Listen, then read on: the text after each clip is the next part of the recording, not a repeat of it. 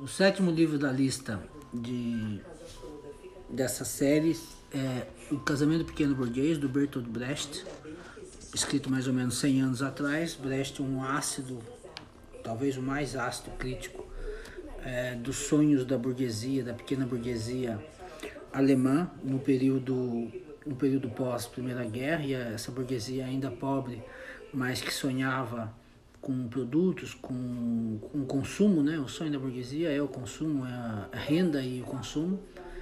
E ele ironiza bastante a, um evento que seria o casamento, que o evento, o casamento também é o sonho do, da família, da família tradicional, ainda mais 100 anos atrás. Vale a pena, curto.